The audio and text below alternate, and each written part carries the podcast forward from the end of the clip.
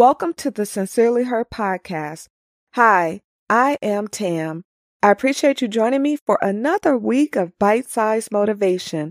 This week, I'm putting the meaning in bite size. Expect each note to be under a minute, but powerful. Today's note don't fake it. You are listening to the Sincerely Her podcast. This isn't an ordinary podcast. This is a podcast that will help you find clarity and win. Do what you need to boost your confidence, but don't fake it till you make it. Faking anything masks your authentic self.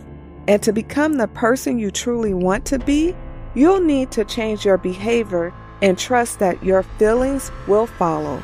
So instead of faking it till you make it, believe it until you become it. Visualize it, feel it, practice it, believe it, become it. Just don't fake it. Thanks so much for listening to the Sincerely Her podcast. Remember, be you, trust yourself, be happy, travel, be authentic, have confidence, and never give up.